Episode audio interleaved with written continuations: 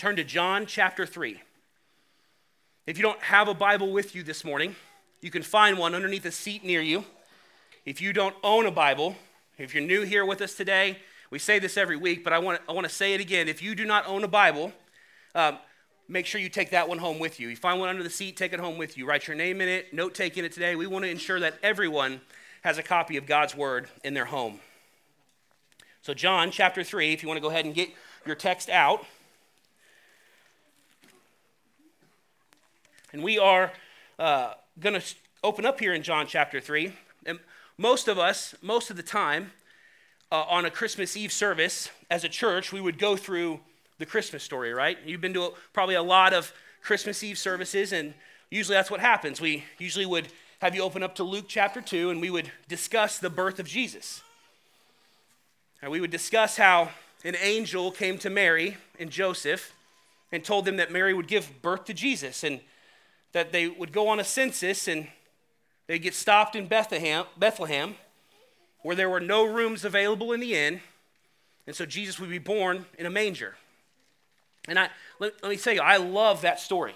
Like I, I love the story in Luke 2. I study the birth of Jesus with my family every year, and in my personal life, I study this text about every month.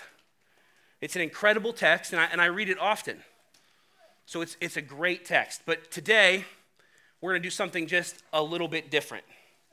Now, we're going to turn our focus towards John chapter 3, 30 or so years after the Christmas story in Luke 2. And we're going to do this in order that we that what we know about Jesus' birth already will bring more glory to the Lord as we see his finished work here on earth. Right? Knowing the gospel of Jesus will intensify the worship of his birth this Christmas season and beyond. So today, we're going to walk line by line through this first half of John chapter 3. And we're going to see how only through God's love and faithfulness we can have eternal life through his son who was sent to us. So y'all ready to dive into the word this morning? Say amen. amen. Let's get it. Verses 1 through 2, John chapter 3 says this Now there was a man of the Pharisees named Nicodemus, a ruler of the Jews. And this man came to Jesus by night and said to him, Rabbi, we know that you are a teacher from God, for no one can do these signs that you do unless God is with him. So, what we're seeing here as we open up John chapter 3, what we're seeing is a, a setting scene, right? It's, it's a late night on a rooftop, and this is a conversation between Jesus and a man named Nicodemus. Right, this man, Nicodemus, was a ruler of the Jews. Right? He was a Pharisee. And some called him the teacher of teachers. He was very high ranking in the Jews, part of the Sanhedrin. Right? These, these justice, uh, law keeping Pharisees, these Jews, the teacher of the Jews. And this, this man, Nicodemus, he makes a statement here in the second verse of John chapter 3. He says, We, meaning him and the other rulers of the Jews, we know that you are a teacher of God because no one can perform these miracles unless God is with him. Now you have to remember, by this time, Jesus had done a ton of miracles in this region of Galilee. Right, he turned water into wine. We talked about this. He turned water into wine at a wedding in Cana of Galilee. He healed a bunch of people from the region. He called his first followers from this region of Galilee. He began preaching the gospel that he has come to be Savior of the world first in Galilee. And the Pharisees, including Nicodemus, have heard of or seen some of these miracles that Jesus has been performing. So when Nicodemus makes this statement to Jesus, he is really implying an unasked question. What he's really asking is, Who are you? Right, who are you? We know you've come from God, but who are you? And he asked this because the Jews were constantly on the lookout for the promised Savior that had been prophesied for hundreds of years. If you've been with us the last few weeks of this Christmas series, two Sundays ago, we dove into Isaiah chapter 9, where the word tells us that God is going to send a promised king. A promised king that will save the world, that he'll bring light into the darkness of the world, that he'll bring joy into our heaviness, into the burden of our sin. Right, Isaiah, the Lord, through Isaiah, prophesied this and promised this to the people of Israel. In fact, I'm going to read through here with you Isaiah chapter 9, verses 6 through 7 this morning. Listen to this. In Isaiah 9, 6 through 7 says this For to us a child is born, to us a son is given, and the government shall be upon his shoulders. And his name shall be called Wonderful Counselor, Mighty God, Everlasting Father, Prince of Peace. Of the increase of his government and of the peace, there will be no end on the throne of David and over his kingdom to establish it and to uphold it with justice and with righteousness from this time forth and forevermore. So, in Isaiah, if you were here with us a few weeks ago, we see that the Lord has promised us the perfect king, right? The wonderful counselor, one who is mighty God, who is the everlasting Father. Right? He'll, he'll, he's everlasting, he'll never end, he'll never die and leave the throne. He's wonderful in his counsel. And in fact, he's the Prince of Peace. He's going to bring peace between man and God. Right, these are all descriptive traits that make up the perfect king. A king like no one in history has ever seen. The King of Kings. And he will usher in a perfect kingdom. One, as Isaiah said here in Isaiah 9, that will have everlasting peace everlasting justice and everlasting righteousness. But who is the king? All right, who is the king? That's the million dollar question for the Jews. Who will this perfect king be? And Nicodemus, when he hears of the miracles Jesus has performed, he's incredibly intrigued because he has been taught his entire life be on the lookout for the promised Savior. Be on the lookout for the King of Kings.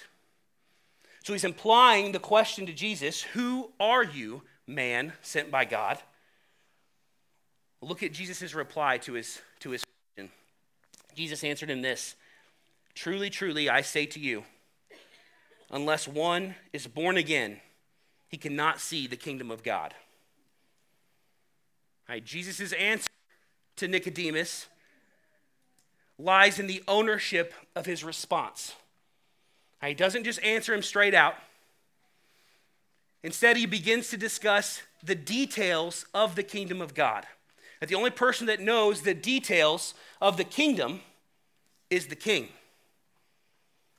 Now, with this statement, Jesus is saying to him, I am the promised king. I am the promised Savior. I am the promised Messiah.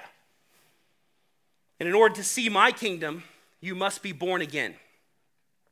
Now, as we move into the, the next five verses, Jesus turns the focus away from who he is completely. Right, we can tell that that's all Nicodemus is concerned about. Who are you? Who are you? He turns his focus away from that because that should be evident to Nicodemus that Jesus is the king. Right, he has fulfilled so many of the prophecies already Nicodemus should know the answer already to who Jesus is. But the question now, building in his mind and building in our minds as we read this, is this Jesus is king. How do we enter into his kingdom? Now read with me here in verses 4 through 8, and he tells us here in John chapter 3, verses 4 through 8 says this Nicodemus said to him, How can a man be born when he is old? Can he enter a second time into his mother's womb and be born? Jesus answered, Truly, truly, I say to you, unless one is born of water and the Spirit, he cannot enter the kingdom of God. That which is born of flesh is flesh, that which is born of the Spirit is spirit. Do not marvel that I said to you, You must be born again. The wind blows where it wishes, and when you hear its sound, but you do not know where it comes from or where it goes. So it is with everyone who is born of the Spirit. Now, put yourself in, in Nicodemus' shoes here for a second. Like, can you imagine being him right now? He's standing on the rooftop in the dead of night, staring into the eyes of the man who he thinks may be the promised Savior that was told about 700 years prior to this. I mean, if you're standing in his shoes, you're like, I'm not sure I may be staring directly into the eyes of God right now. I may be face to face with God Himself, who is about to tell me exactly how to get into heaven.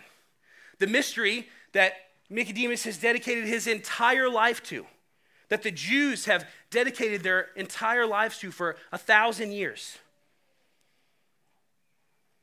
Yeah, you've been following the religious laws. Like Nicodemus was a teacher of these laws.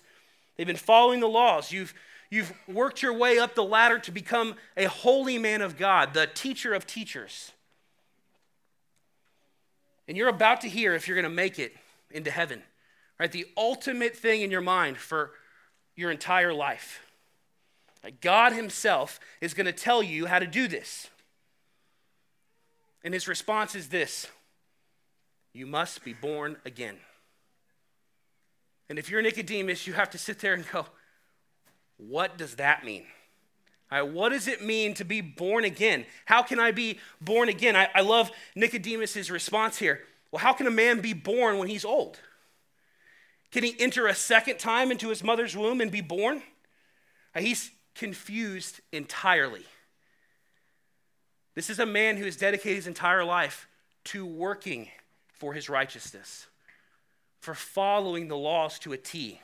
And none of this is making sense to him. All of this is the exact opposite of everything he's been taught. But Jesus clears this up for him. He says, Unless one is born of water and the Spirit, he cannot enter the kingdom of God. So, what Jesus is saying here is that through this rebirth, man would be washed clean of all unrighteousness and given a new spirit. He's, he's speaking to Demas through Ezekiel 36, where Ezekiel prophesied and talked about how the people of Israel would be washed clean and they would be given a new spirit. And Jesus is saying this is the only way to enter his kingdom. This is the only way. And this is new for Nicodemus and the Jews. Like what, what Jesus is saying here is, is uncommon to them. Right? Their entire lives, for thousands of years, as we said, they have been taught that they can obtain righteousness based on their own works. Right? If they follow the 613 commandments of the Old Testament Mosaic law, they would enter the kingdom. They would be righteous in God's eyes. If they, they were circumcised, if they ate kosher, if they sacrificed in ritual, all these things, they checked all these boxes, they would get into heaven. They would see the kingdom. Right? It all depended on their works and their dedication. But now, Nicodemus is standing in front of God, being told what is required of him to enter the kingdom is completely out of his control. Not only that, it's completely out of human control. Right? We can't make ourselves born again, it's not possible. This cannot be obtained by human effort. And as a Pharisee, a man who prides himself on being in control of his own righteousness, this is a tough pill for Nicodemus to swallow. I mean, what's literally being said here is that you need to be born again in spirit, which is a supernatural thing. And we don't have the tools to do it ourselves. Jesus even says in verse 6 that which is born of the flesh is flesh, that which is born of the spirit is spirit. We need to be reborn into the spirit, and we can't do this on our own. And this is a hard pill for some of us to swallow today. People today, the world today, this is, this is a hard one to take. Out in the world today, both in churches and out of churches, you hear all kinds of ways that you can get to heaven, you can enter this kingdom all kinds of ways we can obtain righteousness. Things like just be a good person. I heard this so much before I was saved. I had questions about, about death and what happens afterward. And so I said, just be a, just be a good dude and, and you'll get to heaven. Like, Just be a good dude, and God will, God will let you into heaven. If, maybe you've heard if you, if you tithe a lot of money, or you tithe a lot of money, you'll go to heaven. If you just follow the Ten Commandments, or if you just go to church every week and read this prayer out of this book, you'll get into heaven. That's not what the Bible tells us. Right? The Bible tells us, Jesus himself tells us, that none of that gets you through the gate. You must be born again through him. You must be born again. But how do we do that? You may be sitting in your seat this morning thinking, well, how, how do I, how am I born again? Okay, again, I can't get there myself. I can't, I can't make myself born again. Well, how do I get born again? If that's the only way into the kingdom of God, how do we do that? Now, Jesus tells us here in verses 9 through 15. Let's get our eyes back on the text and read. In verse 9 of chapter 3, it says this Nicodemus said to him, How can these things be? And Jesus answered him, Are you the teacher of Israel, and yet you do not understand these things? Truly, truly, I say to you, we speak of what we know and bear witness to what we have seen, but you do not receive our testimony. If I have told you earthly things and you do not believe, how can you believe if I tell you heavenly things? No one has ascended into heaven except he who descended from heaven, the Son of Man. And as Moses lifted up the serpent in the wilderness, so must the Son of Man be lifted up, that whoever believes in him have eternal life. So Nicodemus asks here, well, how can these things be? How, how can this happen? And Jesus responds and says, How can you not know this? All right, this is, this is your job. You, you, you I, I told you I was coming. You're supposed to be proclaiming me to the world. How can you not know this? That you spent your entire life reading about me, waiting for me, praying for me to come. And now that I'm here, you don't believe. Right? The prophets told you the perfect king was coming. Jesus is telling Nicodemus, I have arrived. Right? I'm here. I'm the promised one. I am Emmanuel, the Savior of the world, the Son of Man. And even though you have heard my testimony and you've seen my miracles with your eyes, and you know the prophecies that I'm fulfilling like the back of your hand, you do not believe in me. And I want to ask us a question here today Are you Nicodemus? Have you seen the miracles in his creation through his people all around you? Have you seen him work miracles in the lives of people you know, people who faithfully follow Jesus? Have you read his word and still deny him? Have you seen Jesus' love through the love of his people, through his church? Have you heard his testimony, the gospel? Have you placed your faith in Jesus Christ? Do you believe that Jesus is the promised Savior of the world? Because Jesus tells us here in His Word today that the only way to eternal life is through faith in Him. That's it. We must be born again and only through faith in Jesus. Look again at verses 14 through 15. He says, And as Moses lifted up the serpent in the wilderness, so must the Son of Man be lifted up that whoever believes in him may have eternal life. Right? Jesus here is bringing up a story of Moses and the Israelites that's from the book of Numbers, way back in the Old Testament. Right? The Israelites began to, to sin against God, and for that sin, they deserved his wrath. And so they got his wrath. In fact, he sent a bunch of serpents or snakes, and they bit the people, and many of them died. And the people came to Moses and they said, We have sinned, for we have spoken against the Lord and against you. Pray to the Lord for us that he would take away the serpents from us. And so Moses prayed for the people, and the Lord said to Moses, Make a fiery serpent and set it on a pole. And everyone who is bitten, when they see it, they shall live. Right, Jesus is telling Nicodemus, just like the serpent in the wilderness, when the people see me lifted up, both on the cross and in the resurrection from the dead, if they believe in me and my gospel, though they, just like the Israelites, deserve death, they deserve the wrath of God for their sin. We've been talking about that for the past month, that we as mankind, we all sin and fall short of the glory of God that we deserve death, like the wages of our sin is death, that though, just like the Israelites, we deserve death, if we just believe in the Son of Man, Jesus, who has been lifted up, we can have eternal life through him. He will save us. If we do that, we will be born again. As the apostle Paul says in 2 Corinthians 5:17, if anyone is in Christ, he is a new creation. The old has passed away, behold, the new has come.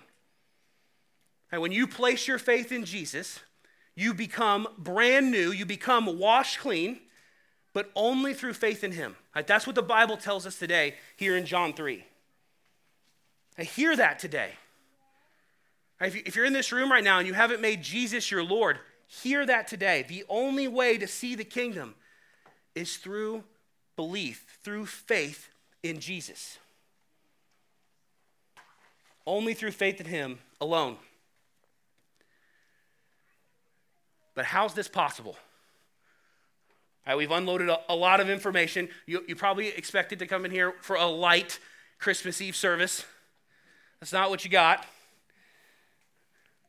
But you may be thinking, how's this possible, right? How, how is this, how is it possible that that Jesus can, if I just believe in him, that I can be saved, that I can enter into the kingdom, that I can be reborn, I can have a new birth. Well, we all know John 3:16. And there lies our answer. If you would read John 3:16 with me, church, and let the word tell us the answer to this question. John 3:16 says this, and read it with me. For God so loved the world that he gave his only son and that whoever believes in him should not perish, but have eternal life. Right, it's because of his love for us. Right, this is only possible because of God's faithful love for us.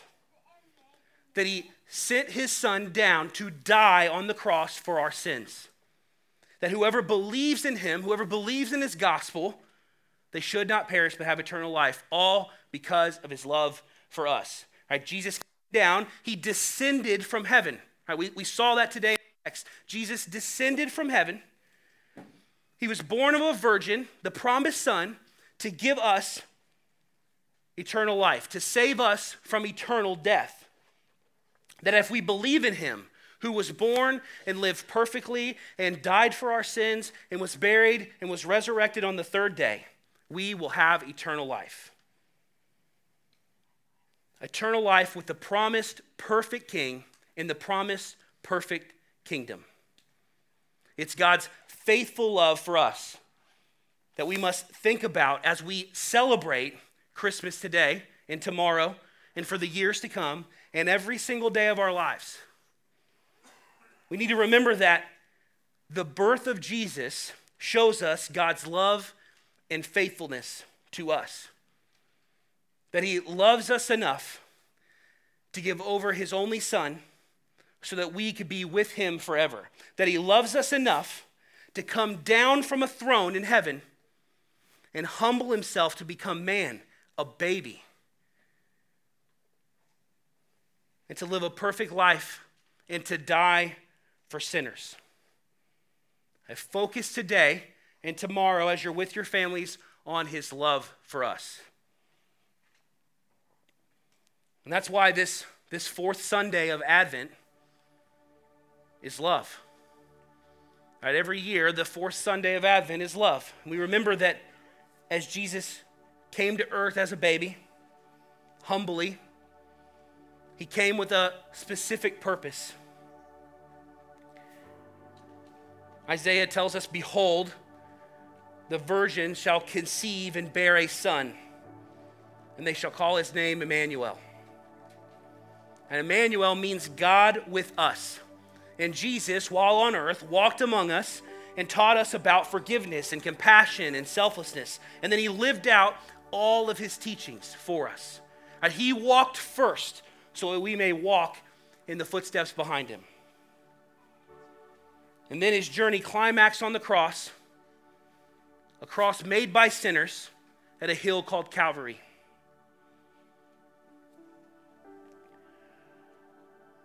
Where his love would be poured out, where his blood would be shed so that we could become the righteousness of God. Right, this is the most incredible free gift that you can ever receive. Right, if you're going to get a gift, if you're going to desire a gift this Christmas season, make it this one.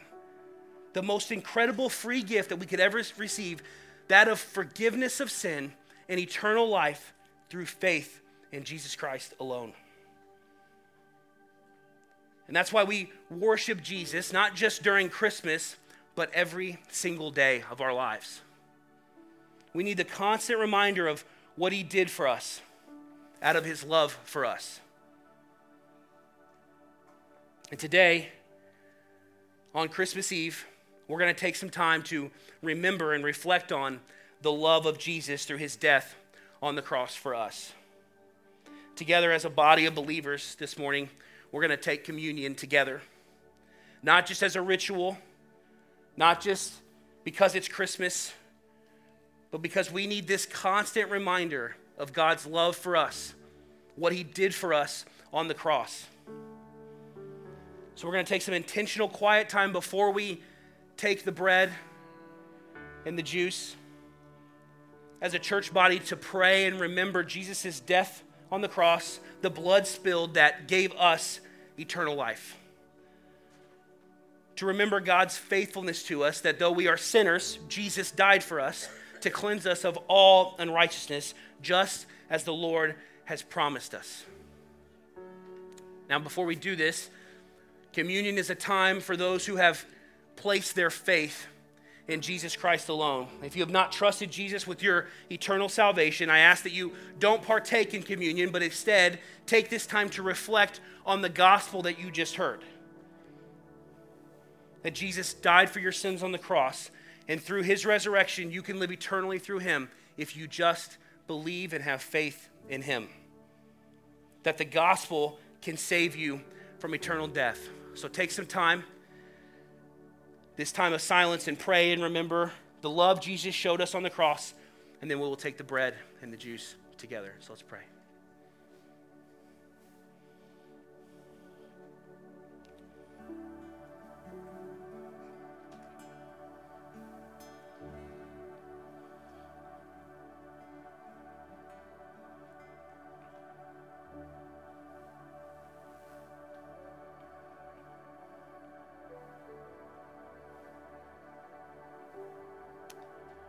First Corinthians 11, Paul says, For I received from the Lord what I also delivered to you. That the Lord Jesus, on the night when he was betrayed, he took the bread, and when he had given thanks, he broke it and said, This is my body, which is for you. Do this in remembrance of me.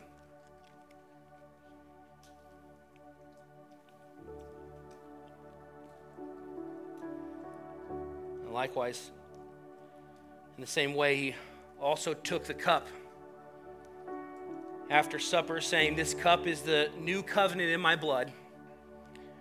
Do this as often as you drink it in remembrance of me. Take it, drink it.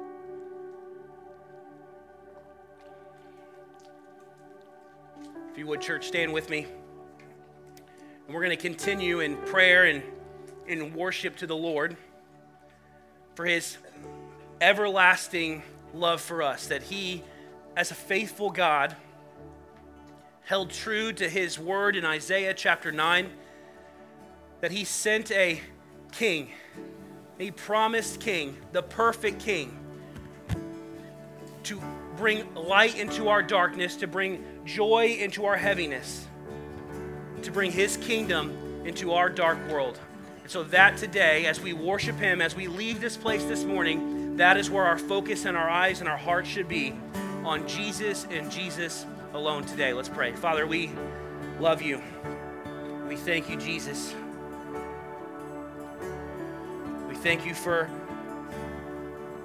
humbly coming down from the kingdom of heaven, from your throne, and taking on our sin. And though we are sinners, though we fall short constantly, still willingly went to the cross and died for us. Father, it's that love, Jesus, that love. Put that all on our hearts this morning. And as we worship you now and as we as we walk through this Christmas season with you, with our families, we direct everyone around us and show them this is because of you. We want to worship and glorify you for being a faithful and loving God to us. And we love you, Jesus. We worship you. You are holy. It's your name we pray all things. Amen.